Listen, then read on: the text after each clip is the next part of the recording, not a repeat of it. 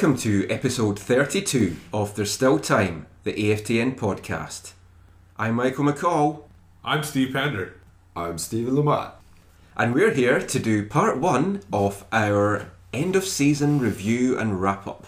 Now, we're going to be joined by Zach Meisenheimer later on. At the moment, we've got him standing in the corner with a Dunces hat on because of his sweetie rustling the last time. So, if he promises to get through this one without rustling anything, we'll have him in for part two.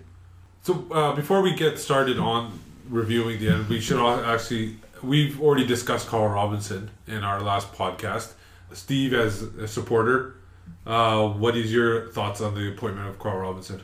Uh, I like the appointment. I think what we're going to see is a bit of uh, what we saw in Portland last year. People who know me know I don't think much of Portland's actual squad, and I think they way overperformed based on a coach that they loved playing for. I think that's all that can be successful over the course of a year, and I think that's what'll happen with Robinson. So the big thing will be in the second years, in the second year, what changes they make. But overall, I, I love it myself. Have you been a little bit surprised with the reaction he's got? The media seem to love the appointment. Yeah. A lot of the hardcore fans, like if you go to the Southsiders forum and read Twitter, they seem quite happy by it. But there was quite a lot of negative comments on the Whitecaps Facebook page. Your your average fan, your casual fan, they don't seem to understand the sign. I call them Canuck fans. That's a bit harsh. A lot of them are going to be genuine football fans, but maybe just don't follow the team as closely as us and, and people listening to this. Yeah. But they they seem to have lost them. Yeah, I think that was because the whole fourth, fifth pick thing, which I think was never the case in my my opinion. I think Carl Robinson was always a guy they wanted to maintain on the staff, whether that was as head coach or not. So he was always in play.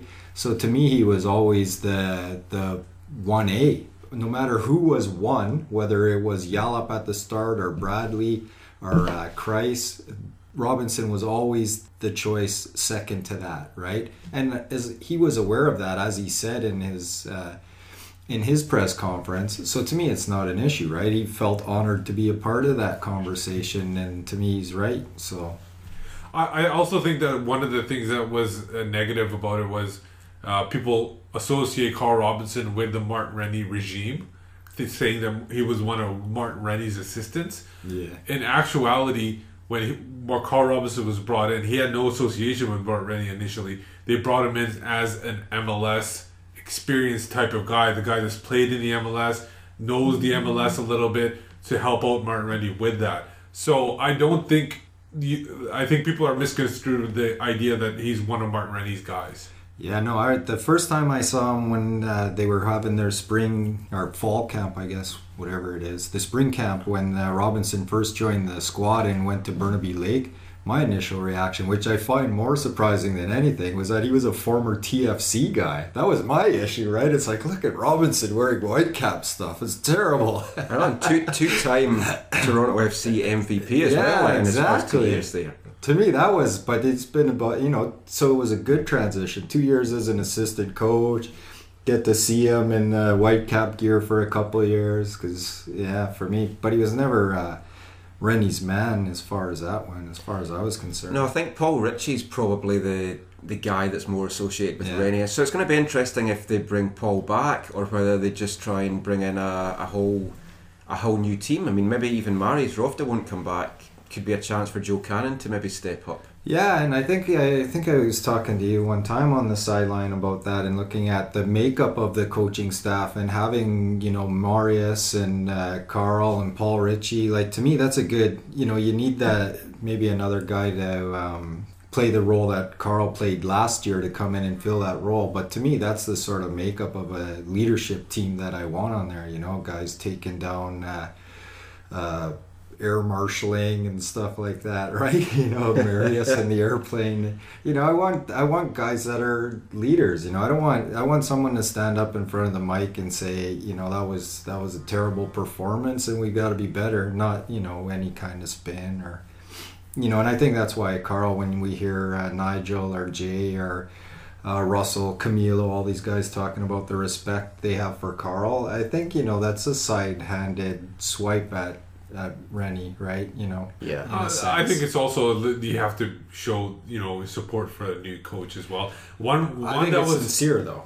one one of that was I was very happy to see was Ben Fisk tweet, tweeting out saying that he's excited to, to you know for Carl Robinson to be the coach because maybe there is a connection because maybe he worked with Ben Fisk a little bit more. Maybe we say sign, see a Oh, contract yeah. signed. Well, we saw that at Burnaby Lake, right? We saw Carl with the young guys afterwards when everybody was leaving and whatnot, and he'd be out there working on left foot, you know, being two footed players, stuff like that, you know. Uh, So I'm sure he has that rapport with all of them. Yeah, I'd, I'd bet my house now that Ben Fisk gets gets signed. Yeah, I, I don't own my house, so it's a, it's a safe bet. yeah, I'll bet your house too then, but I, I would think so too. Yeah. Final thing we just mention about Carl before we, we move on to our, our year review is do you think he's going to be left alone to, to see how he copes, or do you think they're going to look to bring in a director of football above him? Someone that's had experience of MLS, someone that's a little bit older, and somebody that doesn't have any interest in becoming the head coach? That's the key. that's- That's, the key right there. That's a big question. Eh? well, I, I think that that's they have to do that, right? Like even having to me having a situation where even if they hired uh, Yallop and said you got to keep Robinson because we want him to be the next head coach, you know, right off the bat, it's. it, I think in the last podcast Zach was mentioning uh, Denis Hamlett, yeah, with Yeah. Uh, Teitur, right? So it's like He was basically Tom that? Soehn guy. Yeah, exactly, right? So I think really this is the best case scenario that we've went, ended up with Robinson and you got to let him now build his staff without any without any say, right? Or bring Tommy back. Because I've got so many more hot dog gags that I'm just like, I'd love to get them out. I think there would be a ma- massive uprising if Tommy Soehn was brought Yeah. back, especially by the hardcore people. I never had like just random players that you have, you know, you just see once in a while at training or whatnot have such negative things to say about a guy. so you just have to know it's like I "Ah, guar- it just can't like I guarantee you, if Tommy Soehn comes back, he will not be seeing Wes Knight tweeting out congratulations. Yeah, or anything like that. absolutely, yeah. So Carl Robinson's appointment will be discussed even more when we do our 2014 year review. But for now, it's time for our 2013 year in review. So let's kick off with a look at January and February. January,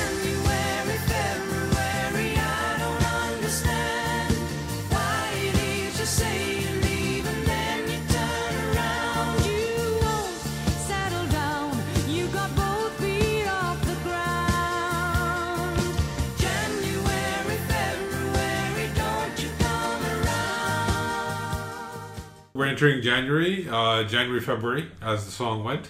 And that song was by Barbara Dickson. Yes, Barbara. a, a good Fife girl. So we'll talk about some of the additions that we saw and subtractions. Obviously, I think obviously the, one of the biggest subtractions in the off season before the opening kick was Barry Robson, a very volatile Scottish fellow. I miss him. I actually think, like, in, in all seriousness, he could have done a really good job for the Whitecaps. They needed somebody with his passion, with his aggressive play, and his control in the ball in the midfield, and that's not what they got from other players in there. There's a few negatives. He shouts at Bobby and a few, well, maybe every single other person on the planet, but I think the Caps missed him. Well, that's exactly you saying shouts at Bobby. That's basically what what the final straw was in him leaving, right? He, he kind of had it out with Bobby Lenarduzzi, or so we heard. So, Steve, what do you think of Ray Robson? Well, I agree with, with uh, Michael to an extent that as far as his actual skill on the pitch and what he brought on the pitch, they could have used for sure. But I just think the negative he brought and the tension and all that sort of stuff that appeared on the pitch when he arrived, it's, it just wasn't worth it. Do you think he would have stayed if he didn't have it out with Bobby or Lenarduzzi, or do you think it was inevitable that he was going to be leaving? Well, we don't know 100% that he had. had Well, a any lot of people. of We've heard it from a lot of people. Well, we've had a lot there's of other things this things year. Yeah, said too, right? The other people, you know, retirement decisions based on things and that sort of stuff Sure. as well, right? But he was described as by Brad Knighton as the angriest person he'd ever met. Brad came close after losing the starting spot, but Yeah. I'm sure we'll come to that when, Oh, when we yeah. get to that later in the year. But I, I don't know. I think he wasn't a good fit for MLS, and you're going to find that with a lot of the, the Scottish and the English players. And I think that's why down the road the Whitecaps need to look more to South American players and people that can't speak English and they can't shout abuse at folk. Well, look at Nigel though, right? I mean, Well, he was one of Nigel the- fit in quite well, He- right? And he, he- had the same sort of style as far as the getting upset or whatever, but had just a different way about it. Yeah, he wasn't as demonstrative on the field, and he Yeah. came in February, obviously, as we know. He, and essentially, he was the one that replaced Barry Robson at at, Yeah. at a lower ticket because he wasn't a deep designated player. Uh, but yeah, Nigel came over as well. That was probably one of the bigger additions of, of the offseason. I like Nigel. I think uh, you know the thing was understanding the type of player he was coming in. Right. I think if you were a an MLS fan and not necessarily a football fan in general, you know, you might think someone coming from EPL is going to be your 20 goal scorer or something, right? Because the perception is, you know, a lower league or that sort of thing. But I think Nigel brought exactly what I would have expected him to bring, knowing the type of player he is. So I was happy with it. I thought, you know, I thought in my head I had him for five goals. You know, I thought MLS he'd probably get four or five goals. Well, he, could have if he could have he could have, yeah. But that's he, that you could say that in EPL too. You know, Yeah. I mean, that's his the way he plays.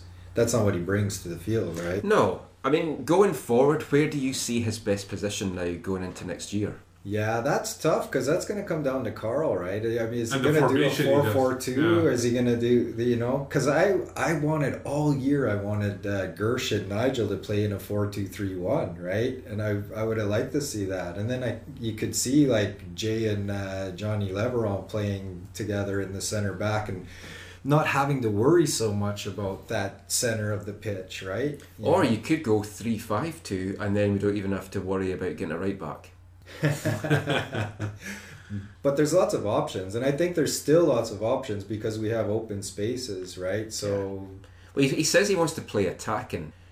You have to think: is he how much? He was a defensive midfielder. who said he wants to play attacking Carl Carl does. carl Yeah. yeah yeah, he wants his yeah, he style. want he, doesn't like his style. He Nigel wants to play attacking. No, Yeah. he hasn't said what he wants to do with Nigel, or even, of course, if Nigel has resigned, which he has. yeah But Nigel has spoken on Whitecaps' uh, website recently that he Yeah. does approve of the Carl Robinson signing. And I think he Oh, yeah. said himself he prefers to play a more aggressive role. Yeah. Actually, he'd probably Box prefer to to play box. anywhere apart from right back. Yeah. yeah yeah and my you know my bias concern with that is that that's uh, i can see him taking lots of minutes from gersh right Yeah. That's my concern and uh, you know i shouldn't even say concern because really it's just i'm biased because you know we got to see gersh in his rookie year and all that I know. You're stuff. cheering for the Canadian. yeah of course yeah But half the, canadian if the rumours, which I don't know where they came from, possibly Monday's podcast by us, are true, and he is on something like 400,000 next year, do you feel he's worth that in the grand scheme of MLS salary? Yeah, because he brings uh, variables to the field, and and you know he brings a passion to the field from somebody who's grown up with that as the only sport. You know, he's not somebody who played uh, basketball and lacrosse and tennis in high school. He's a soccer player through and through, right? And I think that that comes across when he's on the field, and you see that with Camilo and with Russell and the other guys around him, right? When we talk about Sam's game, you know, and having the guys around him that he had around him, and the game that Sam had, you know, that speaks, I think, volumes to the players that were around him in that match. So, I think in that sense, he's worth the money. Uh, another couple players that we should maybe talk about uh, more if you want to, maybe not. Uh, Martin Rennie dipped into Carolina a couple times uh, again and brought in uh, Brad Rusin and uh, Tommy Heinemann. Obviously, going back to his roots and seeing what he can bring up from you know guys that were broken down and try to build them back into MLS players. I never want to hear the phrase broken down Oh, no. again, so. I was so popular last year. um, so, the, and then obviously uh, another big addition uh, that maybe didn't work out like Neo, Nigel Reo-Coker worked out was Di- Daigo Kobayashi. Um, they expected him to show, you know, provide the flair Yeah. in the midfield, be the number ten or so behind the strikers. And he uh, joined in January, so he joined quite early. And Yeah. So he was obviously someone that Rennie had had his eye on for a while. He was one of the first signings for the for the new season. But he also he joined January, but he was coming off an injury, so he wasn't put into the team right away. He was slowly integrated with the team. He was ready for first kick, obviously. great. Yeah, yeah. Any any thoughts on Kobayashi and you know what where you thought he was he came in with a big splash. The the the video uh, information from Japan and from Denmark, wherever he was before, looked good. It looked like he could provide some service. One thing I always thought was he showed him in those in those uh, vid- highlights that he was good on dead ball situations, corner kicks and free kicks, but he never got to actually do that in the team. I, I just didn't see the necessary aggression and uh, you know the attitude that I think you need to have in North American sports. You know, as much as we talk about Nigel having the passion as a through and through soccer footballer, I think uh, in North America there's a lot more of that you know hockey mentality, football mentality, right? You know, punch him in the mouth type stuff, and I just don't think he fit in with that. I don't think he, I don't think he had an ounce of that in him. You know, so I just it's not the spot for him at, at MLS. So the last player acquisition we'll mention for the pre-season or acquisitions is let's have a look at the drafts, the super draft, the supplemental draft, which is now sadly, well, thankfully a thing of the past. And of course, in the super draft, we picked the two speedsters, the very talented and highly rated Kekuta Manneh, and we also got Eric Hurtado as well. How do you think their first seasons in MLS went, Stephen? Well, I'm always going to be biased on Hurtado because I, you know, went into it and he was, I don't know, ranked like 40th or something, had a good weekend and shot up. And, uh, you know, so I always like, please don't draft Hurtado. Please don't draft Hurtado. I wanted actually Manneh and Mikey Lopez. So it probably, you know, Hurtado probably did better than Lopez, who didn't even see a minute in the MLS. But he was young, which I think, uh, to me, if I'm going to go into the MLS draft, I'm going to take young guys. Yeah, younger guys. Yeah, and take them almost like as if they're residency players, right? So Well, there could, there could I be a just- few inter- interesting ones this year, but that's for another show. Yeah, Kekuta I think was fantastic, and I think they did a pretty good job bringing him along. I know there's some debate on whether he should have got more minutes or not, or that sort of stuff. But I, you know, I don't think because he scored a lot of goals at the end of the season that necessarily means that he would have scored a ton if he played more minutes. Yeah, and that that's the thing. And But it- we'll never know Yeah, because No, because yeah. he came on uh, when we'll talk about this later. He came on against Dallas and made a big difference. They were down to nothing, and they came back and got them back into the game. Yeah. But after that, he kind of disappeared for a long stretches. The funny thing was, is a lot of people talking about that they they traded up uh, from ten to five to get Kekuta Manneh. A lot of people said, "Oh, they traded up to get Kekuta Manneh." I don't think so. They traded up actually to get Eric Hurtado, which makes Yeah. it worse. Well, I thought because they would have said. they would have drafted Kekuta at number six when their actual pick came up, anyways. So it was actually they traded up to get Hurtado, which is actually makes it worse because they gave up allocation money. They picked up a guy who was on a regular contract. That really that could have been valuable money that they used down the road to pick up a decent player, a veteran player. Yeah, no, I thought I, you know, and I mean, uh, you know, Hurtado, he's wearing a white cap kit, and I hope he does well. But to me, it's like a guy, you know, four years of university, and you're gonna like base this whole thing on a weekend, Weekend. basically, right? And I asked, uh, we I remember asking in the in the uh, post draft conference if Martin Rennie had watched him play in the PDL because he was with the PDL Portland Timbers. Yeah. And he said no, we just based it on. Uh, well, he he said we looked at other things. He said it had nothing to do with the PDL.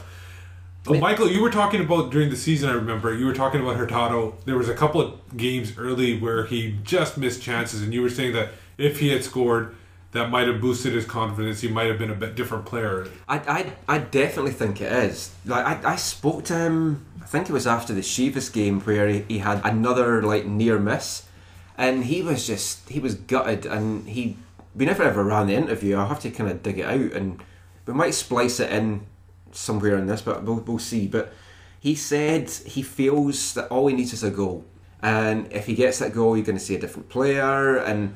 I think it's just weighed on his mind so much. He scored in reserves a couple, two or three. Well, he, he something like started to. I saw him a couple of times in the reserves where I actually started to think he hit, he looked like he'd bulked up a bit, and I thought he was going to be a good player. I saw him down in the reserves at Portland in August, and he had a great game.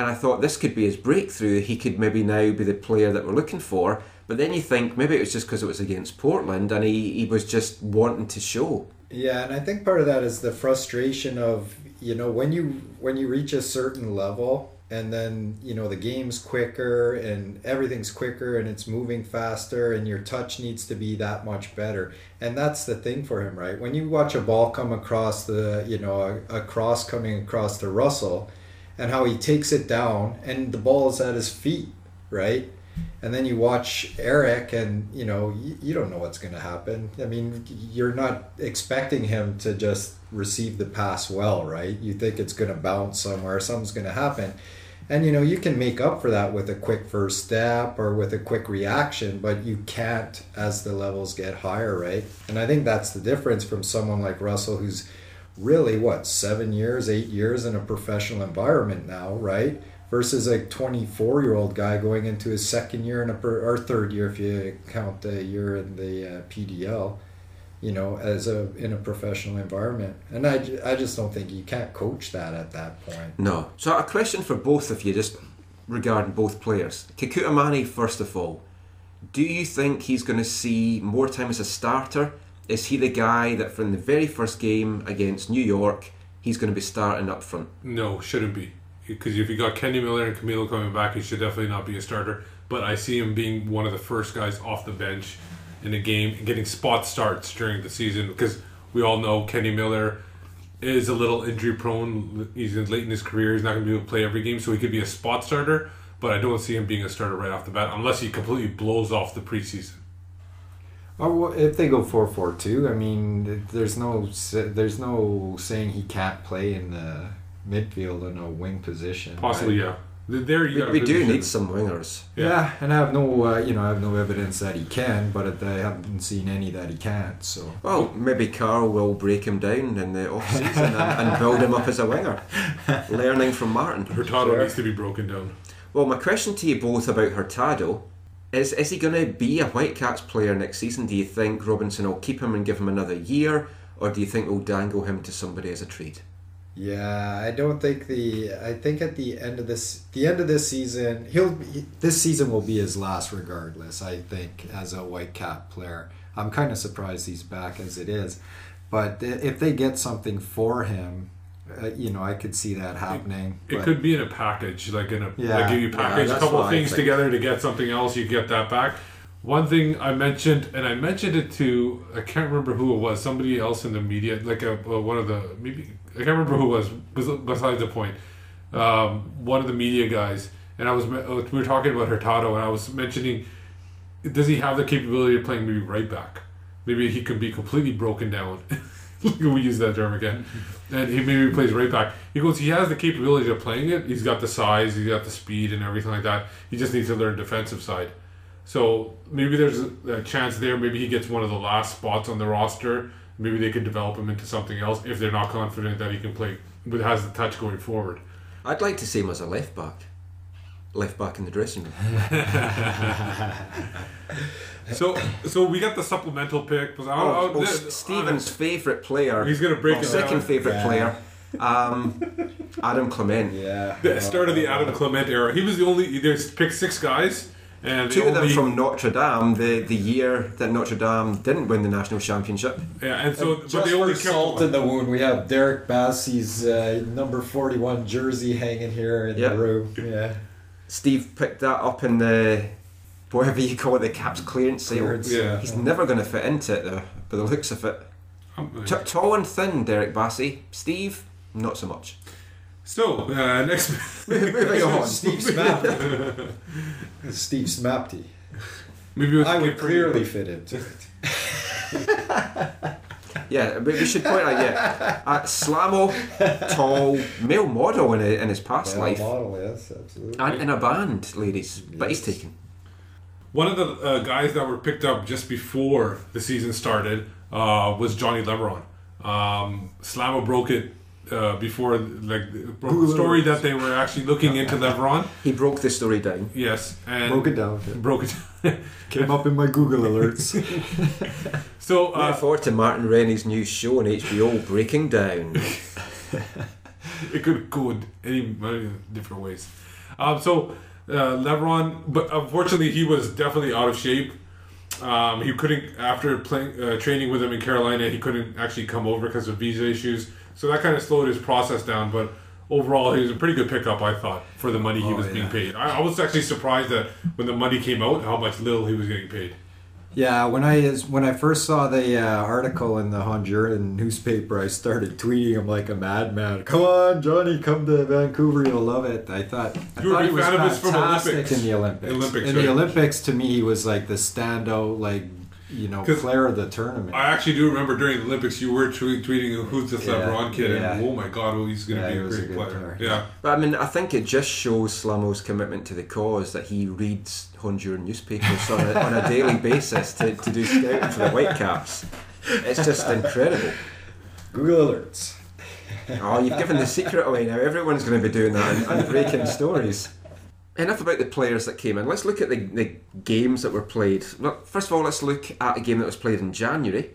And the first game that the Whitecaps played pre season was on January 29th, New England Revolution, 4 1 win, and a Darren Mattocks hat trick in the first 15 minutes. And it would look like the Darren Mattocks was going to actually explode onto the season. And Well, in, in his mind, he, he did, and he Yeah. still has.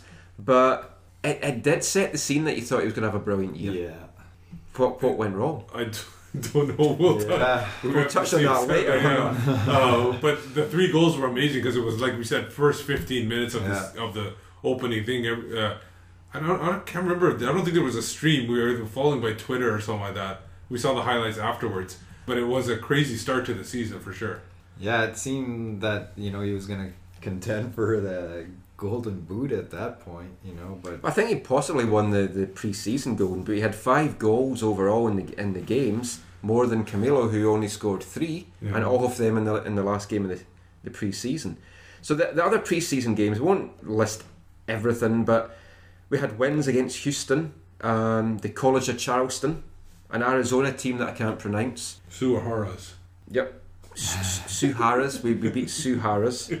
Uh, and then we, we culminated with a, a win against the Railhawks. Took part in the Charleston Cup. Challenge Cup, was it? Uh, Carolina Challenge Cup. That's it. I, I wrote down three C's. I didn't know what they That's stood what I for. did too. Yeah. so we, we won against the Battery, we lost against Houston, we drew against Chicago. I mean, I, from the, the pre-season games, what were your expectations going into the season? uh, top three in the West for sure. Yeah, me too. I thought with uh, Colorado dropping RSL, not maybe not looking as good. I thought Portland might not do it as quickly with the new coach and everything. I think they would be top three behind Seattle, Seattle and, and LA. good, yeah.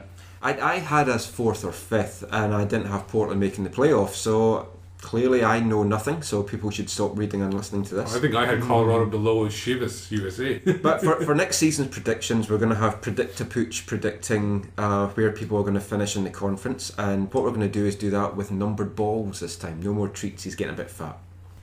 So that was our thoughts going into the, the season. The season kicked off in March, and we started with a home game against Toronto.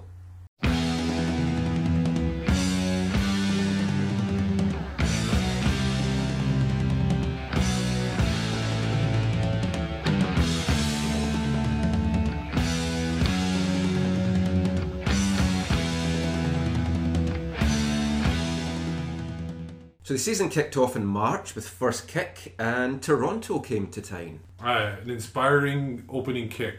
Yeah, we, we weren't sure, of course, whether. Whether they have 11 Yeah, it's like it was very late in the day. They, they signed the alien uh, Earnshaw. Robert Earnshaw, who, of course, he might decide to, to move here because it's closer to Area 51 and his family. But yeah, 1 0 win. Jay DeMerit got injured.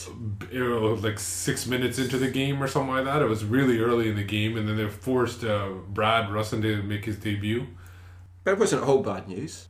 We won. Yeah, it, but it, But it in a way, uh, in a way, it wasn't a convincing Yeah, win because we only won one nothing against a team that was barely put together. And uh, while nobody really pointed to it, it, it did show some weaknesses in the team. Of course, the Whitecaps were still you know first game too, but when you're facing a team that's that's got like you said barely 11 players we weren't sure who was going to play don't even know if they have keepers enough keepers on the team it was looking back on it it was kind of uh, disturbing mean, they, they, played like Toronto, they, they played not bad. I was I was quite impressed with how, actually how they played with the way that they'd been put together. First goal of the season from Gershon Koffie, and it was a win. And we followed it up a week later with our second home win against Columbus, two one, two out of two. I was quite hopeful. I thought season's going to go well. Yeah, because at that point, Toronto, as bad as Toronto was, Columbus looked like a, an Eastern contender. Right? Yeah, because they defeated Chivas pretty badly the week before. Well, and just their roster, you look, I, you know, Columbus is one of those teams like us that it's like, how did they not make the playoffs in the East when you look at the roster they had, right? But then we hit a really horrible, I think it was a seven game stretch where we didn't even get a win. It started to go wrong with the 2 1 loss away to Houston. and that's where after that game we and in the game obviously we had a chance to take the team take the win uh, but Mattocks had that you know break on the goal and he, he didn't finish and he didn't set up Reo-Coker and after the game that's where Reo-Coker on the post game radio show ha- ripped into them basically didn't name them by name but said that you know we have to take our win We and when we're gonna finish, we need to finish we need to take the win when we have it and Houston came back and won that game 2-1 Well, I mean, in Darren's mind, he scored a hat trick that Yeah. game, so I mean, it was okay. There was another ripping too during that that, that month. Uh, I remember this, and I'm just going to mention this quickly. It has nothing to do with the MLS season. The reserves played against UBC. And, Oh, yeah. and they had a horrible performance where UBC totally dominated them. And I remember listening to Martin Rennie. It was the first time heard, I heard Martin Rennie rip into the team on uh, Pete Schaad's Daily Show, and it was pretty pretty. I thought maybe Martin Rennie wasn't going to be as positive as he was the year before, and maybe rip into the players a little bit more once in a while. You were at the game, right? Yeah, it was it was total domination. It was really embarrassing. I was actually cheering on UBC. It was it was great to see because it was all local guys that were scoring. And I mean, we're, we're talking about Toronto having all those players that they had just signed and they didn't know who they were going to have. The Whitecaps were playing like a team that had just met each other.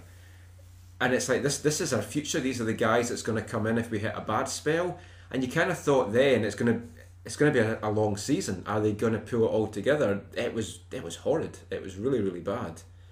And They did bounce back. The reserves did bounce back. yeah, the reserve bounced back. The the first team the next week after Houston, of course, they lost two one to Chivas.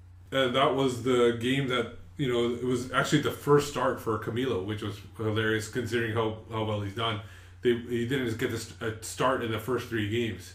I mean, how, Uh, how concerned can you remember back to March, Stephen? How concerned were you after those two losses? Did you just think it was usual away blips, Yeah, or did you see the cracks starting to show? Yeah, I think after the Chivas game, it was starting to, you know, you could see that there was something missing, and especially on the back line.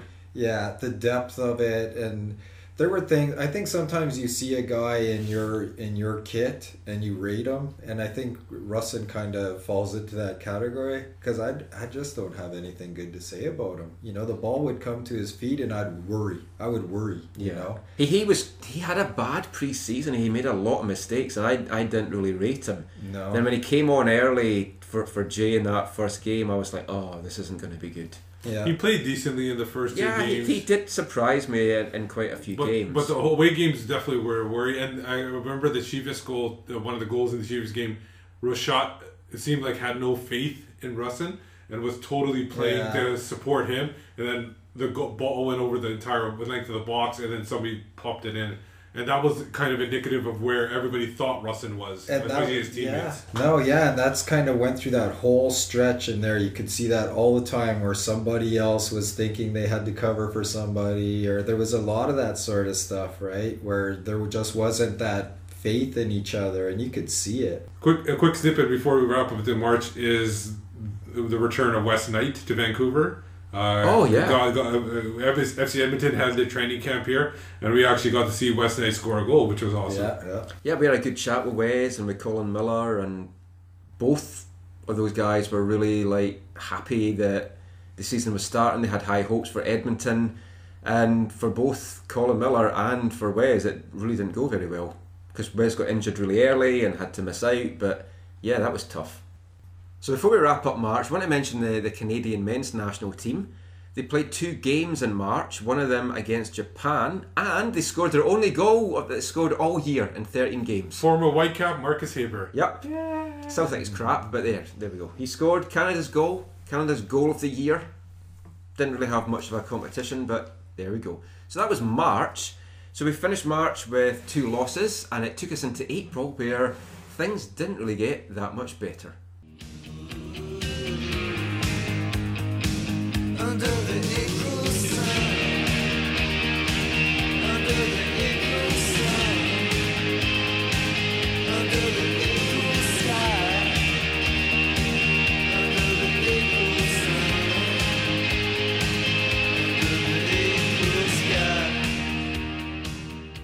So we're moving into April now, and we've been joined by the fourth member of our podcast. Welcome, ladies and gentlemen, from the beat combo known as Curva Collective, Zachary Meisenheimer. Michael, how you doing? I'll get your name right one of these times. One of these days. And if you hear any crackling or something like that, the snacks are here, so just be aware of Yeah. if there's any crunching or anything like that. It's not just Zach eating, everybody's eating, but he brought the snacks. Talking about jerseys that don't fit folk from earlier. So before before we get into March, or sorry, April, forgot what month we're in.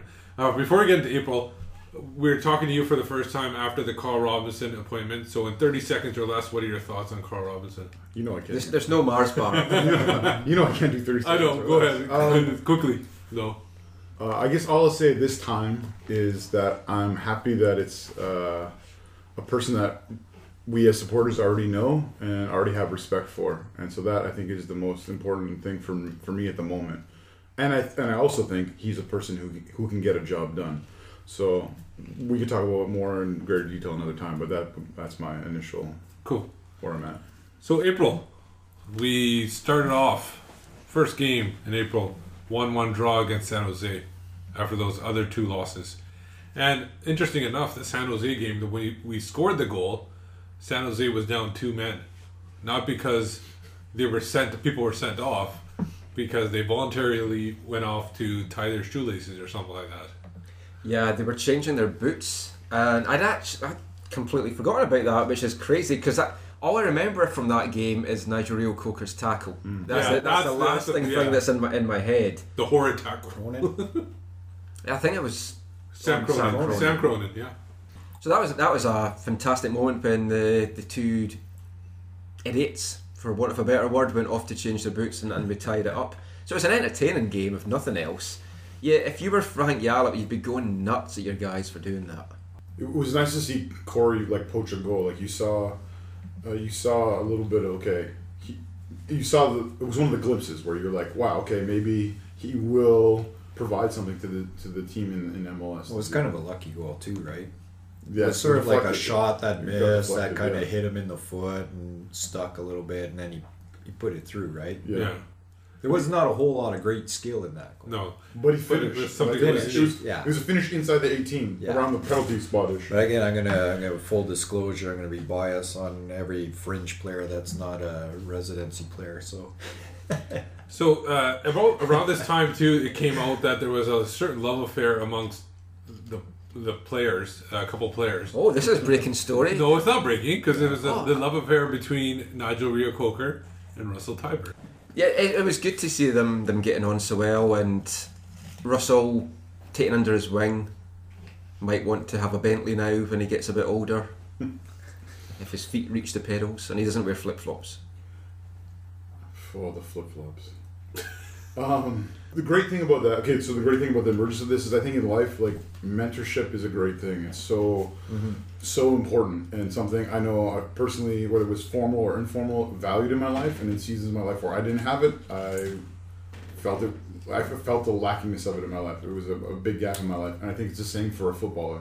Whether you're, you know, that you're already a pro and an older pro's mentoring you, or you're a residency guy and someone's Yeah. mentoring you, I think it's so so amazing. It's such an awesome opportunity, and it was great to see that kind of naturally develop. Um, and, and and with in there the relationship between Russell and Nigel, but uh, you know Nigel and other people. I know Smathy, you you know talked about Nigel as kind of being the the, the Oprah of the team this year. You know, you get a contract in Europe and you get a contract in Europe, but you know it, it, that like there's some real value in that in, in the Oh, way yeah. in which he kind of just loved on our Uh, players. Russell came here when? When he like 15? Was he 15 or was he Something like 16? that. No, 15, Was he 16, somewhere He was there. in that age Yeah. anyway, so he's got a lot of like uh, wandering, you know. You know, so it's good to have somebody to kind of, you know, play that role, right?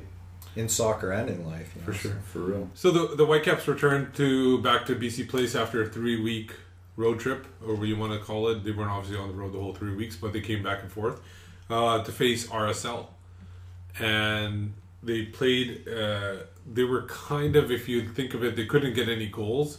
They they were almost close to getting beaten until Nat Borchers basically fell on the ball and gave us a penalty kick that Camilo converted late in the game. That was an interesting game, I thought. Was that the one where the, the young guy struck from distance? Garcia, yeah, and he lifted his shirt up.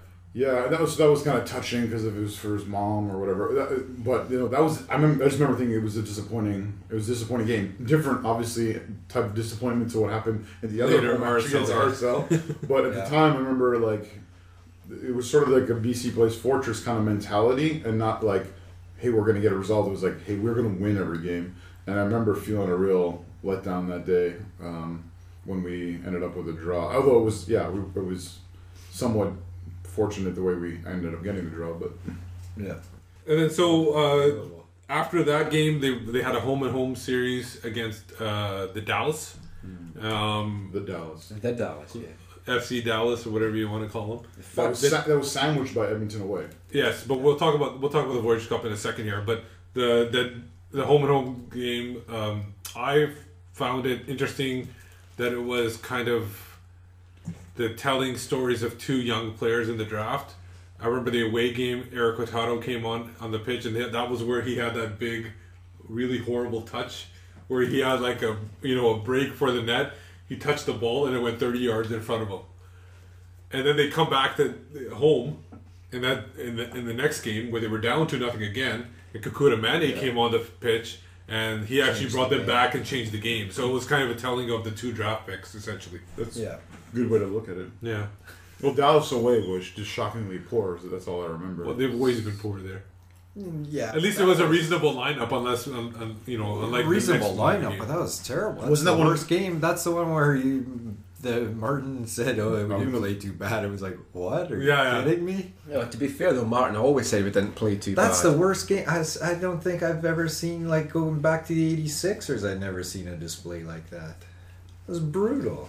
I think that was one of the games too where Martin did not feel very well about our fullbacks play. Yeah, hmm. I know the comment came after the RSL yeah. away, but I think that Yeah. was one of the games where that was not the coaching staff was not Well, impressed. that's where you start to hear rumblings too. The difference uh, with Alain saying like we should be playing the way we play. That's that's where he talked about being uh, Alain. At that is we talked about we have the skill now. It's not 2011. We have the skill now where we should be dictating the play home and away, right? For sure, So- and and uh, uh, one of the away games that they did actually do well in in that month was the away game in Edmonton. That was the first leg of the Voyageurs Cup. well, you see, we did well. It was a. It was a. it was a win. It was a win, and that's where the Curvan and everybody went up to uh, Edmonton. The supporters did better than. Yes, Ed- Edmonton, Edmonton away these two last two years uh, in 2013 and 2012 has been so great for Yeah. supporters. Like Yeah. even though the the numbers haven't been huge, they've just been so awesome. Yeah, we've taken what twice. We've taken two vehicles. We've taken six and eight people or whatever Yeah. each year from our kind of movement, and then a bunch of Southsiders have been there, and then local Albertans from all over Alberta kind of come, and there's the Whitecaps fans. Yeah. yeah. so they've been like 40 or 50 or 60 of us. I think 40 the first year, maybe 50 or 60 the second year. Yeah. And there's just that away road unity. But there's the supporters match. There's the this year staying in a hostel, and Yeah. there's just something real special about it from the supporters. great, yeah. And then and then both the games, both the games, both years were not great. Like we did not play super well. Even the year before, won two 0 was it or two Yeah, or whatever. Yeah. inspiring. Um, uh, it was great to have. Eric. But it was great to have a road trip within Canada. Oh yeah. to, for a meaningful game. Not like you're going to Victoria to play the Victoria Yeah. Lakes. Sorry, Lord Bob. Uh, but uh, you're not going over to Victoria. You're going actually to a professional team and playing them Yeah. in Canada. Yeah. Road trip. It's not sure it's a 12 hour road trip, but it's still. Uh, Well, they, It's a great road trip. Yeah. Yeah. The only thing I especially when, especially when Slamo drives because Oh, yeah, he drives like the the wind blows. yeah. So But the, the Hard. thing in the Edmonton uh, match that surprised me is we never got another look at Lance Laing. I totally expected him to be on trial here in the Yeah, next two he was, weeks. he was very good He in those brilliant. games. Yeah. Ed- Edmonton can feel really, really aggrieved and unlucky. I mean, Yeah. Oh yeah. when we took the lead, five minutes in, Camilo scored, and then like we, our back line just had real trouble handling Cox. Yeah. He was very slippery. Slipped through them very easily. He's a he's a big guy, and it's like He found the cracks basically in the Oh, back yeah. line. He slipped through them so easily. and it's, players like Cox don't come around every. One one last thing about Edmonton, which I really appreciated, was um, I, don't- I know the play maybe again maybe not have been stellar or whatever. It was great to see the joy of Tommy Heinemann bundling in the what was a winning goal, like just Yeah. to see like you know how much it meant to Oh, him. yeah. Which we, we saw obviously again later in the year, but it was Yeah. it, it was you know him taking one of the opportunities that was given to him and, and really contributing to the team. And I hope his take coming out of the entry re-entry draft, taking himself out, means he's coming back because I do think he can offer something next year as a depth forward. Definitely for value as Yeah, well. I like Tommy Heinemann. Uh, my favorite thing about him is he was always on the losing end against the Chill when he played with St. Louis. Oh, there we go. Ding, ding, ding. The Hunter Big reference. So if, if you're playing the drinking game, that that's one shot for Zach's uh, appreciate comment and one shot for Slamo's Thunderbird Chill. I haven't mentioned East Fife yet. Oh, there I go. So there's a shot there for you as well.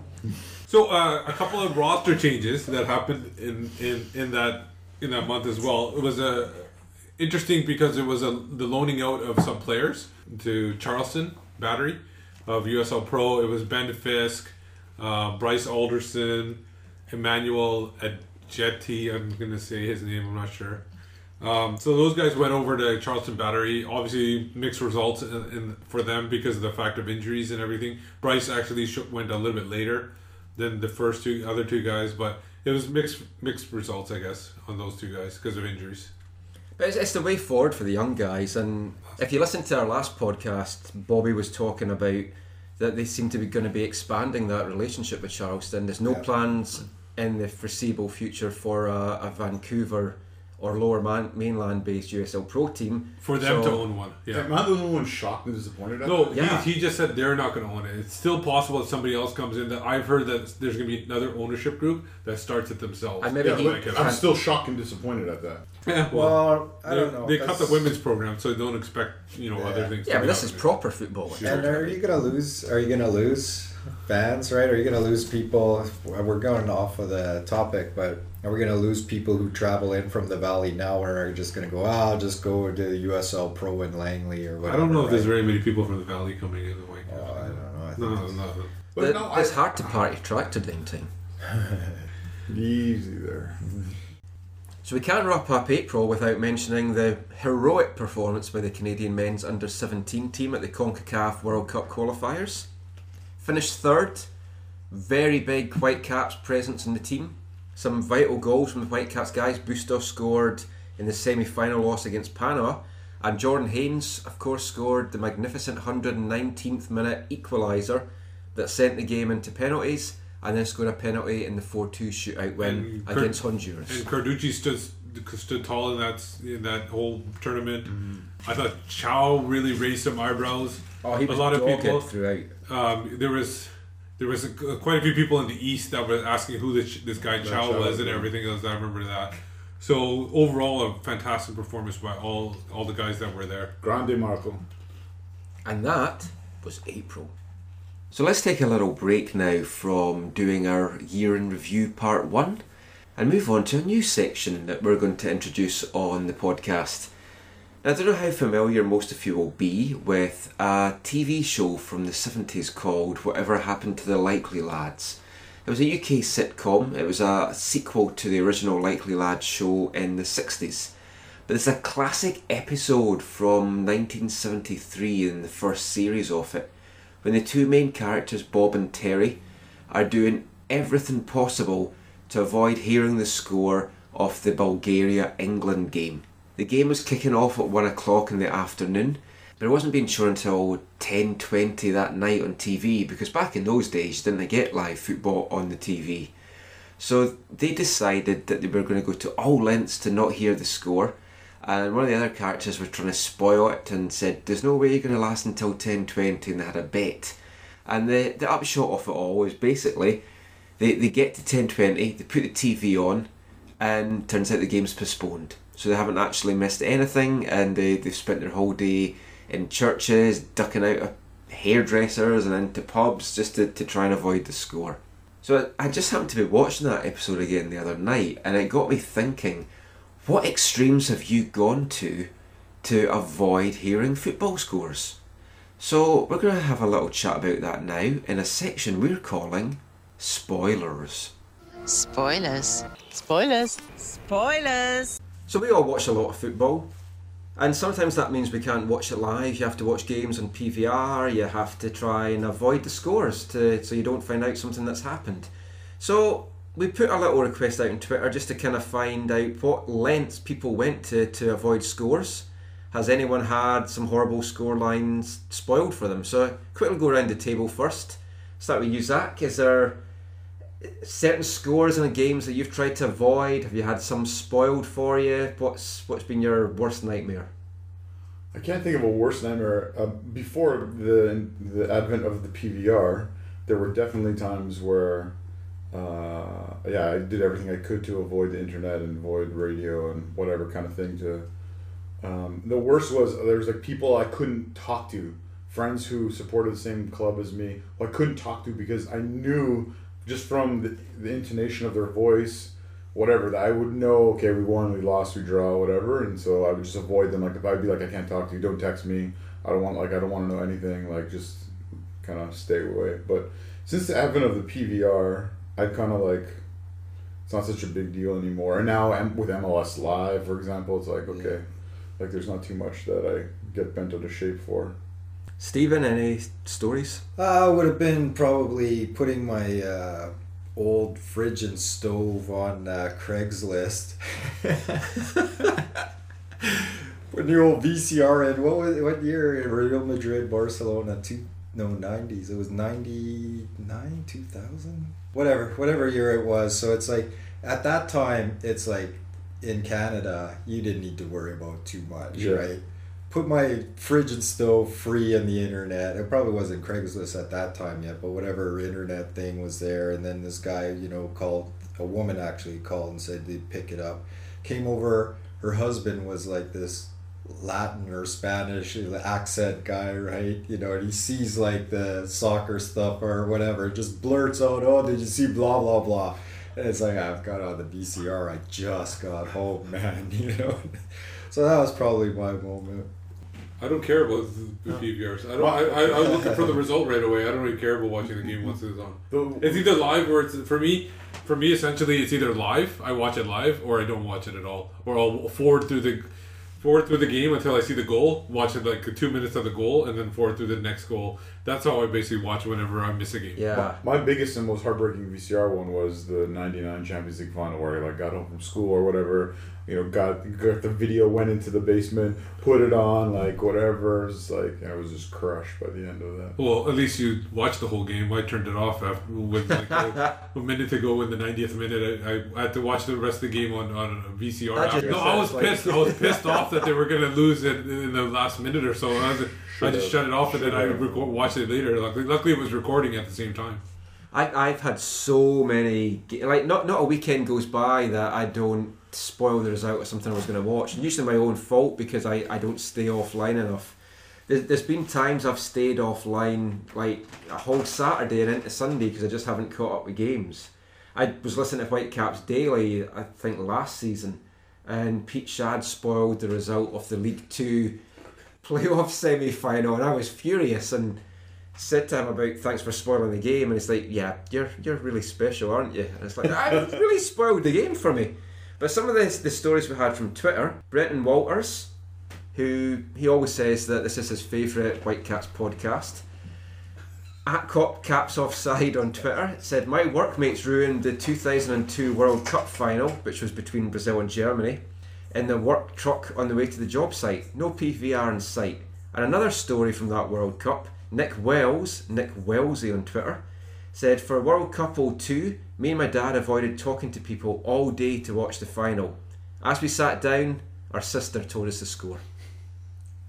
He also said he's kept his phone turned off all day and muted the sound of other games just not to risk the chance of finding out a score. And that's what really annoys me about NBC's coverage just now. Hmm. I'm PVR and all these other games, and then it's like, oh, and the latest from Goodison Park is Everton's this, or they're flashing the scores up constantly.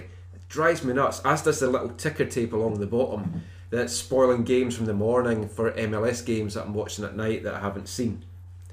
Stefan Eriksson at the underscore penguin on Twitter says he's turned his phone off and stayed up till 1.30 in the morning to watch a Champions League final involving Manchester United. No sympathy for anyone that's a, a Manchester United fan, I'm afraid. The great Satan modern football. Chris Withers sent us a hockey story, so we'll gloss over that.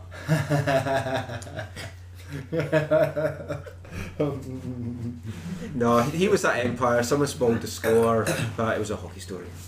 Taylor D.A. Stephen, TDA Stephen, says, I sometimes PVR a few games at once but don't have time to watch them all. His girlfriend does him a favour by going online, checking scores, and answering questions to figure out the best of the lot to watch. And she's actually learning a lot about two legged ties. Now, that is a girlfriend that's worth keeping. It's like, even if she wasn't pretty, I would keep her. And the final one from Neil Clammer at Neil Clammer says his buddy jokingly told him before the opening game this season that Whitecaps captain has broken his leg early on. He hadn't even seen the game, he was just bugging him. And then neither of them could believe it when they sat down and their mind was blown when DeMerit went off injured. So that's our stories for that. Spoilers. Spoilers. Spoilers. So we're going to get back to our year in review now with the month of May.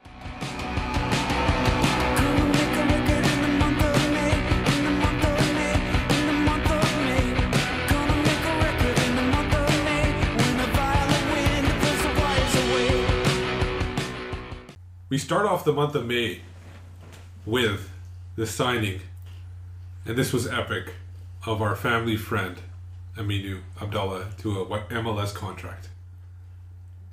And we move on. After qualifying for the final, our first match, uh, league match, was away game in RSL where we lost 2 0. And this was the game where Rennie actually went off on the fullbacks and kind of ripped them for not you know playing the way they want to play or something something to that effect where he was saying maybe we need to get bring in different fullbacks for away games Which coincided with two weeks previous. Yeah, with where Dallas. Alain saying we should play uh, the same style home and away. yeah Yeah, but I don't think Martin's comments were were based on on anything around us.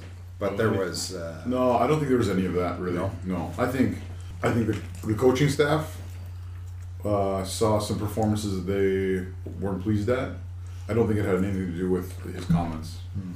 I, I could be wrong, but Well, there's something in the air, right? You know, I mean, people are talking through the media about each other. It's never a good.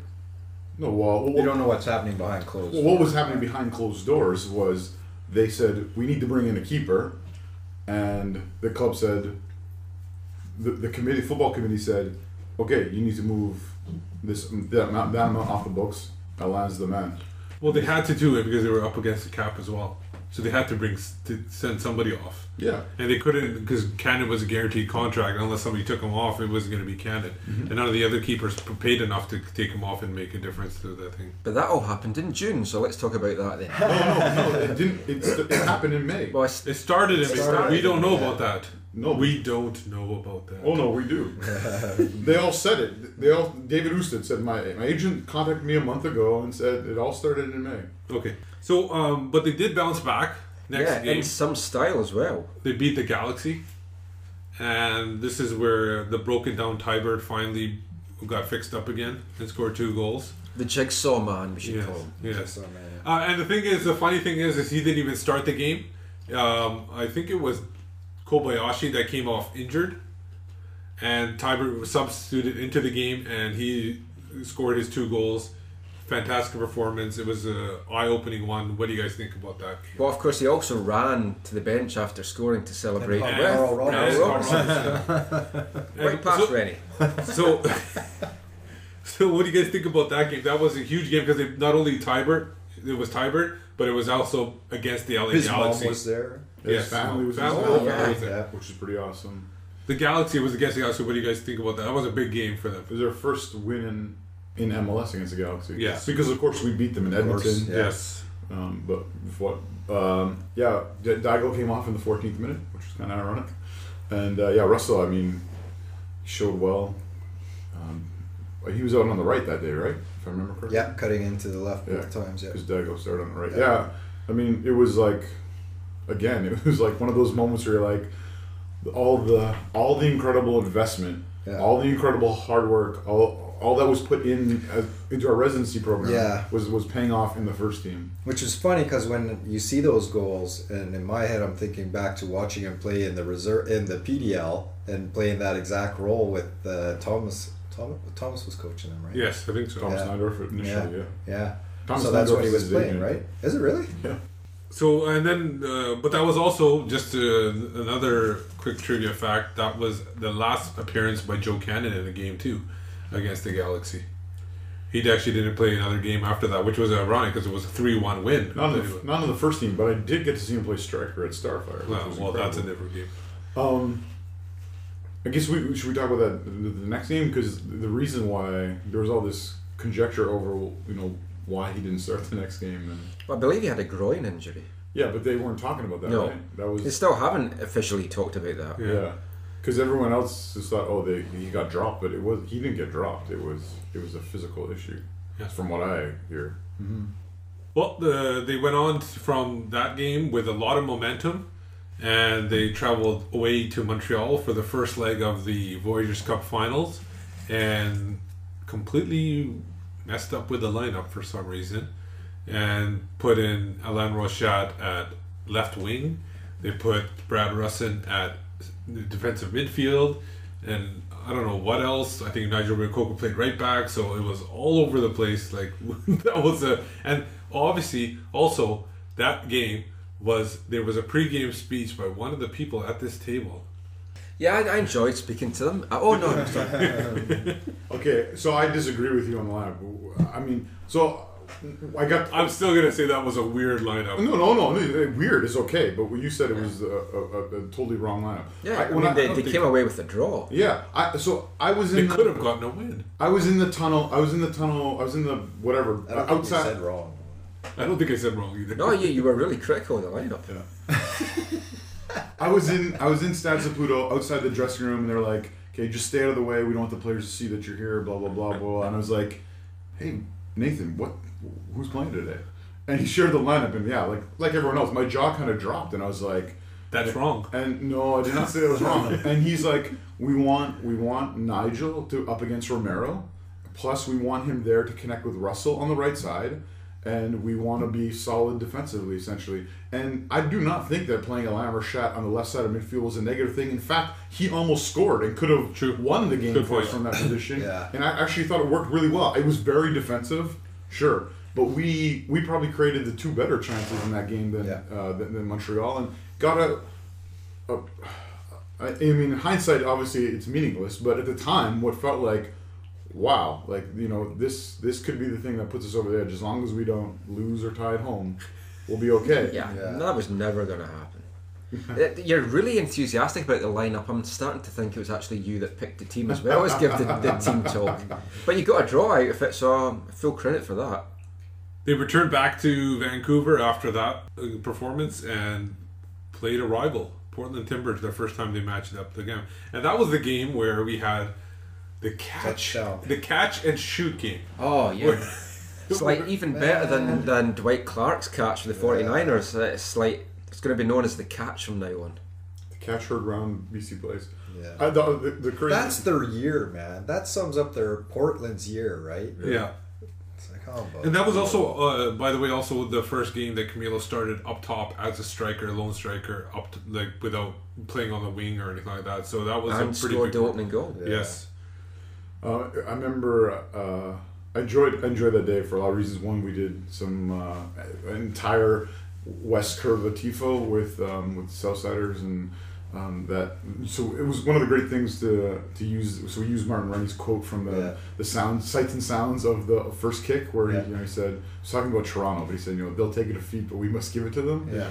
And uh, as soon as he said that, like after that game, our people are like, we got to use We that. And then we talked yeah. we talked to Brett Bird in the South Side. He's like, so we're thinking about this quote, and we're like, oh yeah, like Yeah. it was just one of those things that okay, who can we use again? Do we wait till we play Toronto again? But it was really an awesome thing. The sad thing for me was, uh, or cool thing was, my son came to that game. So of course, in the second half, he had to go to the bathroom. So I, it was like the first time in a long time I had to leave. So we're in the loo, and I couldn't tell what it was. I heard I didn't know if it was a roar of the crowd or a groan of the crowd. I'm like, Kirk, let's go, let's go. So we finish, we walk out. I'm like, what happened? Did we score? Did we score? And it was so we, I missed the the handball around BC Place. You're lucky. Yeah, it was pretty frustrating to to, to, uh, to not win that match. It was nice to get to boo him at the uh, reserve game the next day, though. he was in the starting lineup Yeah. for here, right? Yeah, I think people kept call, calling for interference or Yeah, holding yeah, or something yeah. like calling it the Yeah. American football penalties. for the whole. I, oh, that running thing. I don't know Valencia's stats for the year, but in that away, that was his only goal. Okay, yeah, 'cause no, No, I because the, the away the away reserve match after the uh, Portland game in August, he started and was shocking. Yeah. He that was the game where I was thinking that Hurtado was good. that was yeah. Yeah. Hurtado played well. Aminu did the roulette in that game, and he had like Well, he wasn't good at. he had half a dozen to a dozen chances in front of a goal that he shanked wide or like Yeah. put right at our keeper. He's gone now, right? Who? Or he's not gone yet. They're just speculating he's Yeah. gone. Yeah. And that game brought us to the, the end of May, I think. Nothing else Really? to There talk was about. no other game? Nothing else to talk about. Just just our hearts all being ripped out. Yeah, that was the the one, final game sucked. of the Voyageurs Cup second leg. To If we, if we don't draw. talk about it, it didn't happen. we are actually uh, I- Rogers Cup champions on For- away goals. I- well, for, for myself, tournament. for man. myself, hate I this never- tournament. I, I, I love it, but it's so painful. Always. I personally never saw Montreal being presented with the award because I actually left as the final whistle Yep. blew, and I just I told Michael I'm out of here, I'm gone, and so I left right away. Because you're so I sat there frustrated. Oh, I the hated it. I couldn't out. I couldn't take it. Like I was Security guard, come. You gotta leave, boy. I, I was like, I, I, I was writing, I was writing the report for Prost Amerika. I go, I'll finish this at home. I'm not, I'm not doing. it. I don't care about post game interviews. I don't care about talking to anybody at this point. So you missed the painful. Well, another one of the painful part was all the. I want to Walking say I want to say Italian Canadians, uh, which I hope that's not taken in a negative way. Who were who were like basically cheering on Montreal when they got the cup and like cheering Because- on their Italian players like because Di Vaio Nesta, and, uh, yeah. who It was kind of disturbing. no, and it's unfortunate. I love Nesta, man. I thought he was like so sucked that he signed with them, then watching him walk off with that. And it was much more fun going to uh, Stade Saputo and watching them play FC Dallas for sure. do you think we're ever going to win this trophy? No. Or are we jinxed? We're done. No, we will win the trophy. Just withdraw obviously. from the competition. We're getting knocked Michael, out in Michael, the there's, first round. there's five teams. Like we're getting gonna knocked win. out in the first round this year, man. No, this yeah, this year's this year's gonna Brutal. be brutal. I really wouldn't put money on us beating Ottawa Fury in the final at the moment. The way that things are going in this No, uh, competition. That's ridiculous. But Montreal, uh, Toronto for uh, semifinals and uh, potentially Montreal in the. I think I have a feeling Drake's going to score against us in the in the second leg. Of the final. He's definitely wangling for a contract. Anyway. Yeah. Serious point now. After that game, I really wanted Martin Rennie gone. And I think he should have been gone. And if he had gone, I think it would have saved our season.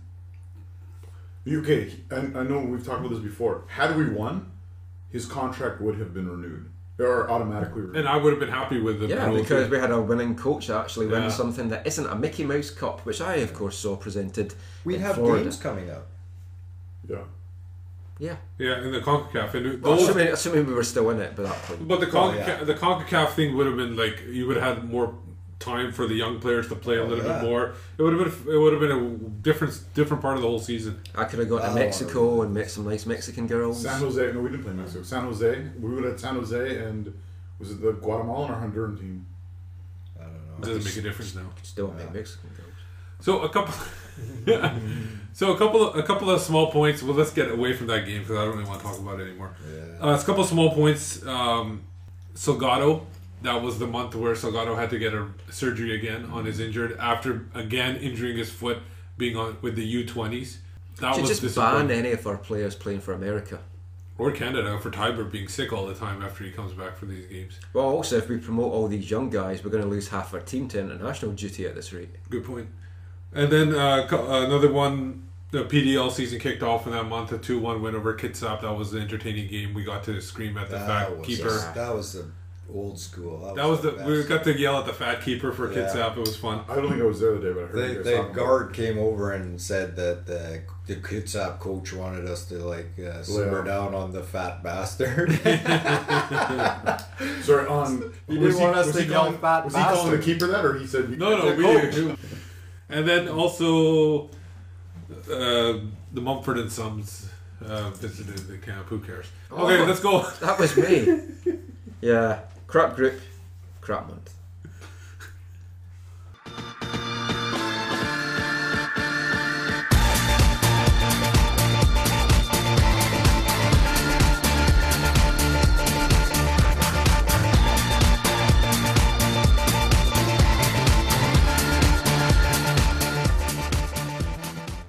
Considering how horrible May was, June was, I think, was the complete opposite when it came to the Whitecaps results. It's like almost a dream month. It Almost. was, Almost. and, it, and a lot of people saying that it saved Rennie's job. Yeah, and you don't know if he'd had a bad June, he might definitely have been out the door. Yeah. Lots of rumours were swirling that management had spoke to him and said he had a month to prove himself. And right away, first game, away to New York, Everybody thought it was going to be a loss. yeah, attacking. In fact, in fact, uh, if I recall correctly, we recorded a podcast. yeah, I We, forgot rec- about that. we recorded a podcast where we talked about how it was disappointing loss to New York Red Bulls. We recorded it before the game. This, Yeah. is, That was just the- as a the. Champions League, right? Yeah. yeah. And then and then they ended up winning, so we had to scrap the whole thing. We were Yeah. just doing random comments about the Red Was that at the Bulls. Alpine. Club? Just- We recorded that? No, No, we'd, we'd done that sitting on benches up at UBC. After we'd watched it under 18s and play. he had to and- chase a crow away. yeah. So uh, yeah, that was a huge game. It was a surprising game. It was an awesome game. My wife and I were there. There was a good, again, like, 10, there was about 20 or so traveling supporters, some family members, and then Germany was playing the next day against the States at RFK. And so there was like a dozen to 15 German guys who said, Hey, where are you from? Like, Can we come stand with you? I'm like, Yeah, of course. So there was another, like, these like dozen German guys from Oh, so these Germans were there. Genau. Did you do your Zeke chant? Had to watch with, with your arm we did- gestures. we didn't do the the win chant there, no, but um, I don't, not that I remember. But it was it was a, it was a great away day. It was fantastic, and you know people went out to Times Square after celebrating, and yeah, it was good times. It was the kind of game that good teams win on the road, right? For real. That's what it was, and it gave you that hope, you know. And it was also the game where Harvey scored his first goal of the season. And Greg to start Klazura with- scored. Let's not forget Greg, Greg Klazura's debut. Yes. We, uh, my wife and I walked to the ground kind of with his parents and his brother, and they're re- really great family, really nice people, and they yeah Should they appreciate them. they sat in the lower section of the away supporters, and then at the end of the game they were like they went down and were pitch side with them and kind of After he came went off injured, right? taking it all in. No, after the game was all Oh. over.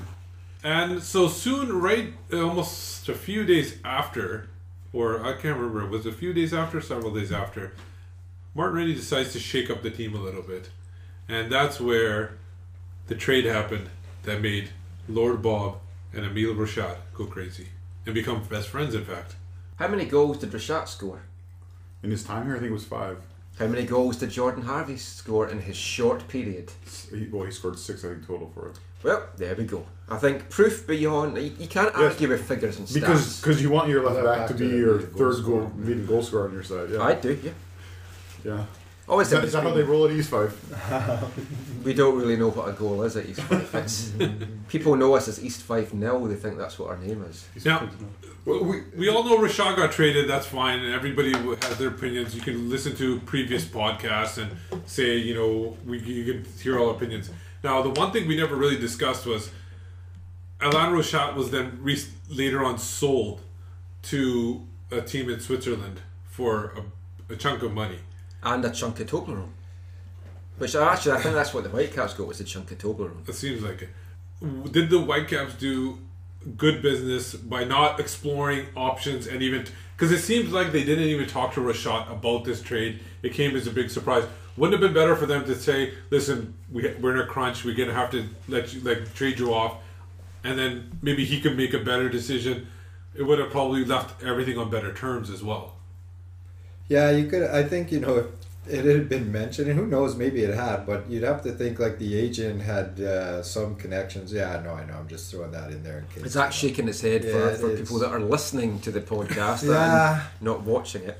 There was no conversations. We The know news it was a shock. It was ridiculous. But yeah, if you had talked about it beforehand, I'm sure the you know he could have at that point decided, well, is this the league I want to be in? What do I want to do with my life? You know, he's 30s in his 30s, 31. His wife was eight months his pregnant. wife's eight month pregnant. And they could have organized something with a team in Europe, right, and gotten that money themselves, which would have been the smart. I think would have been the smart thing to do. Yeah, I so yeah, there was no conversation. No. like like I think I might have said before on an earlier podcast. Alain's agent is Alain, like Yeah. so they never talked to his agent. They just this was it was all tied into getting a keeper. They didn't talk to him beforehand. They didn't ask him what was best. They just and so people want to harp on or go after or be negative about the football committee. A lot of the things that people are talking about are speculation or meaningless. That is one of the things you could say this is a failing of the football committee because they were the ones tasked with doing that and they did a very poor job and made our club look very poor in how we do things Yeah. And I appreciate some of those people on on there and stuff and whatever, but it w- that was an incredible failure of our club. They they yeah one they didn't talk to him because that's not how they do business. Another failing we could talk about another time. And so yeah, they just said, okay, we need to we need to make this happen. Let's just do this. This first thing, whatever comes up, whatever. They never said boo to him, but they should have known because when they signed him, they their family they, they told them they said we are coming to Canada for this experience. We want to raise our kids in Canada. We want our, our family to have this experience together to learn English. Yeah. And they should have it, it should have been obvious. I have talked to people who are, were involved with the deal who said it was extremely difficult and who have in a way reconciled with the Rochat family after things have happened after they you know went back to Switzerland and stuff. So Martin Rennie then. No, no, no, because Martin Rennie wasn't the one who he wasn't the one who did the the, the deal deal necessary. I don't believe. Oh. It was it was uh, the one who the one who did the more stuff. I think was the football committee who said where, where what's going to go and We need this money. This is where it's going to come from. Yeah. Yeah. And so I, well, I think I think I think Mar- Martin and the coaching staff said, okay, we need this money. Th th this player, we're not super impressed with his performances this year, and, and so I think I, I think they were involved in that dis- part of the decision making. But Yeah. uh, and, and another thing is, I know people get on uh, Mrs. Rochat for the way she has expressed herself. Well, I think she's awesome on Twitter. No, she's okay. fantastic. Okay, well, maybe we were being sarcastic before, but no, like I, I, she is a great woman. Oh, uh, sure. who's passionate about her family, passionate about her husband, passionate about you know raising her kids well and stuff like any any parent is. And I, I mean, I can't imagine if some my employer said, "Hey, we're shipping you across to another country and whatever," without saying boo to you beforehand. I know, and I totally agree with her. I'm glad she did Oh, yeah. do, go after the Whitecaps. She didn't And sit some back. people, some people think she's you know Yeah, not well, a that- very that's nice their person problem. for doing that, but yeah. Well, no, I the great a great family. Brighton Great Canucks family. fans. And it, the trade actually came to bite them very Oh. soon after, uh, almost the next game, because they play the Sounders away, leading two one, and on two incredible goals, on two headed goals from Camille, including set a up diving header. set up by Ty. Russell Russell Teibert's right foot Yeah. and his left foot from a free kick. Yeah. Yeah, it was the start of Teibert just lighting it up during that month. He was just outstanding in that game. And uh, so Brian injured, uh, got injured leading in leading in the game, and then instead of having Rochat maybe to come off Possibly the our bench worst back line ever at that moment. after he got injured. Yeah, Seriously. yeah. But Yeah, it- because it- it- because Think because back to like ever. 'Cause we have to mention who came on. Since 74. Can you think of a worst back four on the pitch ever? A League, CSL, PDL. PDL PDL, 16. U18, pre-res. because So- so in your so talking- Klazura came on. Klazura basically. went to left back. Harvey went to went center to back center next back. to was it Mitch? Leveron. No, Leveron. Was it Leveron? Yeah. Was Johnny on? Oh, was Johnny? Yeah. and and and and and Lee was at right back. Yeah. Here's the thing. Here's one thing uh, that And YP was The, the worst left side of the back line ever. Well, no, because even YP was starting his retirement in July, right? That, around that time, June, July, he was starting his retirement. Come on, let's be honest, Yeah. right? But here's the thing. The Colorado goal is the worst piece of defending in the history of MLS. The what goal? The Colorado goal. Which will Oh, happen we're getting that. Off the goal. Yeah, yeah, yeah. The worst piece of defending in the history of MLS that was. I thought you said football. No. The, okay, the thing that people What are in now? October? the thing that doesn't get commented on Feels about, like about that much, and I know it's not an excuse, and I know whatever, but Jordan Harvey has played center back for the Whitecaps in reserve games before. He doesn't. Yes, he has. I thought he hadn't. So played. So- In reserve Heinemann. games, though. It looked like he had. So did Tommy Heinemann. Yes, so did Tom Heinemann. Because because after that they put him there because they were like, hey, if an emergency, do we need this? Let's let's put him there and see how, if that's a, And that happened in June actually as well. yeah twi- uh, twice, right? That was Two halves. Just to get it back to the topic. Yeah. Yeah. It was it was a it, it was a, a heartbreaking day. Yeah. There was a silver lining in that injury as well because it brought back the return of Carlyle Mitchell, Oh. who returned back from Edmonton after Played Colin well, yeah. Miller had said that he was the best defender in NASL. Yeah. So you know he came back. He his first start was against the New England Revolution, which was uh, one of the craziest games I think Yeah, all fantastic. season. Fantastic. Back and Yeah. forth game. Um, Very lucky to get the win. Yes, but it was it was I think it still was well deserved. Some great goals by Kenny Miller. Kenny Miller was really good in that game. They looked miserable to start the game. Uh, it looked horrible defending once again. Yeah, two goals down in the first 20 minutes. Jordan Harvey don't know what he was doing on one of those goals, uh, but they rebounded back. Dodgy penalty. Still a penalty. Still called. It's not a penalty when you trip yourself up in the box, which is basically what Miller did. That's that's that's called uh, skill. Oh no, that's he caught the back of his Yeah, he got heel. Yeah. I think so, I'm still not sure. The bounce goal was good. Take a bounce. The Oh, thing is, yeah. you catch the back of the heel, and then on the downswing, you hit the turf, you go down, right? You Yeah. know. That but was- they won the game. It was, a good. It was a good way to rebound from that disappointing Seattle game. Two fantastic goals from Kenny. Yeah. Mick, Mick Carlyle Mitchell was also not even fully fit for that. Yes, game. he ankle was, was injured. He was yeah. Yeah. And I, another goal from Jordan Harvey. Yeah. I, I don't think Rochat would have got that goal No. myself. Set up by Russell, of course. Mm-hmm. And then also there was the Manneh stomp on that one where he stomped on Shuttleworth. What did he really stomp? Oh Yeah. He got suspended for that. It wasn't even. It was barely a grazing, and they, they, they suspended it for him. Obviously, No, all it was sarcasm. it was twenty feet from us, or I don't know how far is it? Thirty feet, forty feet, whatever it is. He he, he, That was he was intentional little knock. It was, and I don't even mind that because you know you're eighteen, I like you're that. full of testosterone. Give him a little, you know, make it look good. You know, he tried. He tried to make it look good. Yeah. right? So the Caps came back again the next week. They played Chivas USA. That's when all the goat's blood was being spilt all over the place. Yeah. And uh, Another goal from Jordan Harvey, showing just how valuable a left back he is. and he, he actually he actually scored the ten thousandth MLS Yeah. goal in that game. Which made me feel better because I remember it was at first kick, MLS first kick when Giro. Giro got the eight thousand and made it like all about him. Yeah, like was- he scored all eight thousand. Yeah, Hey, who knows if if Dero had joined the Whitecaps, maybe he would have got the ten thousandth goal. Yeah.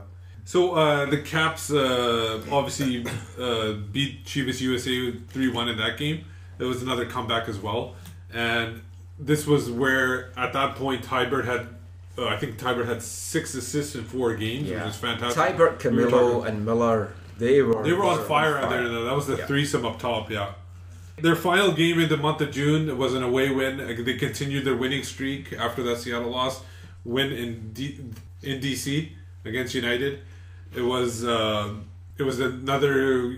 It was actually this was a, probably a, a right penalty call against Matt Watson. Watson. Yeah, it was, and they converted that. Good it wasn't. Matty. It wasn't an inspiring game, but it, they did enough to win the game in away territory. that was the inspiring thing was that it was an away performance with an away result. And it was like, okay, it was a penalty kick. It was one 0 It wasn't super pretty. but We got the job What done. was DC at? Uh, like seven points at that point. The They year? were horrible. Yeah. Yeah, Whitecaps played like my my ex girlfriend Claire. Wasn't pretty, got the job done. So a couple of minor points about that that month uh, we want to talk about. It was actually the first appearance of Jay DeMerit at training after his what we thought was going to be a season-ending injury. Career ending. Well, some people thought career ending.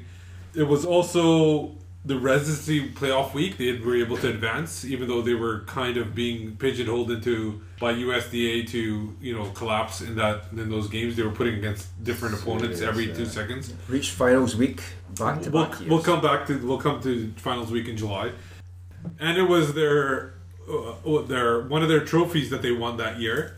Uh, it didn't make up for the Voyageurs Cup, but it was still a, a plate. It was the Juan de Fuca plate, thanks to a With double save, save. double Oh. save by Marco Carducci. AFTN No, you save can't even year. call that a double save. It's got to have its own name. It's a Carducci. Yeah, Carducci.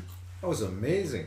The Marco Carducci. I asked him right after the game when I was talking. and I asked him like, "Who was going through your head?" He's like, "Oh, no. I just saw things that moved around." it's like, Holy moly, man! You know, I saw the guy there. It was like, I keep meaning to ask the Caps if they have video of that, just like because they film all the games, they must have They something. do. They don't know. Stuff was being videoed that day. I don't know. I It's never been released Yeah. if, No. if it has been. because they were probably it was an intern who didn't turn it on properly. like, did it, did anyone there not see the the second shot going in? Like, let Yeah, alone the yeah. first. it's clearly going. After the first save, when the ball settled again, you're like, like, did anyone think there was any hope at that moment? No, and it looked like it was going to be lost too. That that basically saved Oh, them because it was a one-one draw. They won on basically goal differential over Yeah. the series. Yeah. From losing on away goals to winning Yeah. on goal differential. The biggest offseason story of June was the signing of David Ousted. That happened on June twentieth, officially. Coincidentally, a month before, less than a month before, Martin Rennie had given a vote of confidence to Brad Knighton.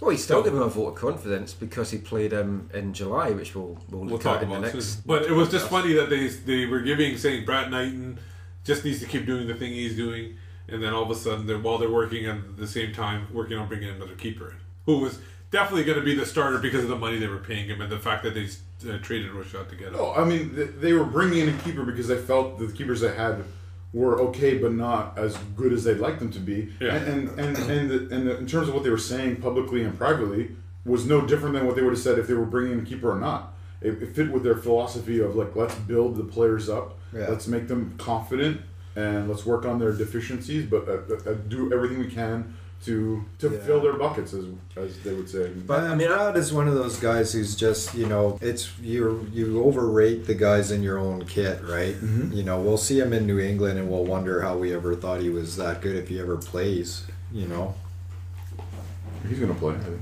wow. So that's that's June. That's the first part of the podcast. Year of review all wrapped up. So that's it for this episode of There's Still Time. We'll just quickly go around the table and tell everyone where they can find you online. Stephen? Uh, Slamo on Twitter at s s s l a m o. Steve at Whitecap Speed. Zachary Adam Eisenheimer is Zachary AM on Twitter. Oh, and the movement is Curva Collective. Send us an email at aftncanada at hotmail.com or send us a tweet at AFTN Canada on Twitter. And you can read all our stuff on AFTN at aftn.ca on Canadian Soccer News. So until next time, which is going to be a special Christmas show, going to have some outtakes. It's going to be a little bit X rated, so if you're of a sensitive disposition, you're not going to want to listen to that. And we're also going to have some special music featured in the show as well. So until next time, thanks for listening, and mon the caps. One day I shall come back. Yes, I shall come back. Until then, there must be no regrets, no tears, no anxieties. Just go forward in all your beliefs and prove to me that I am not mistaken in mine.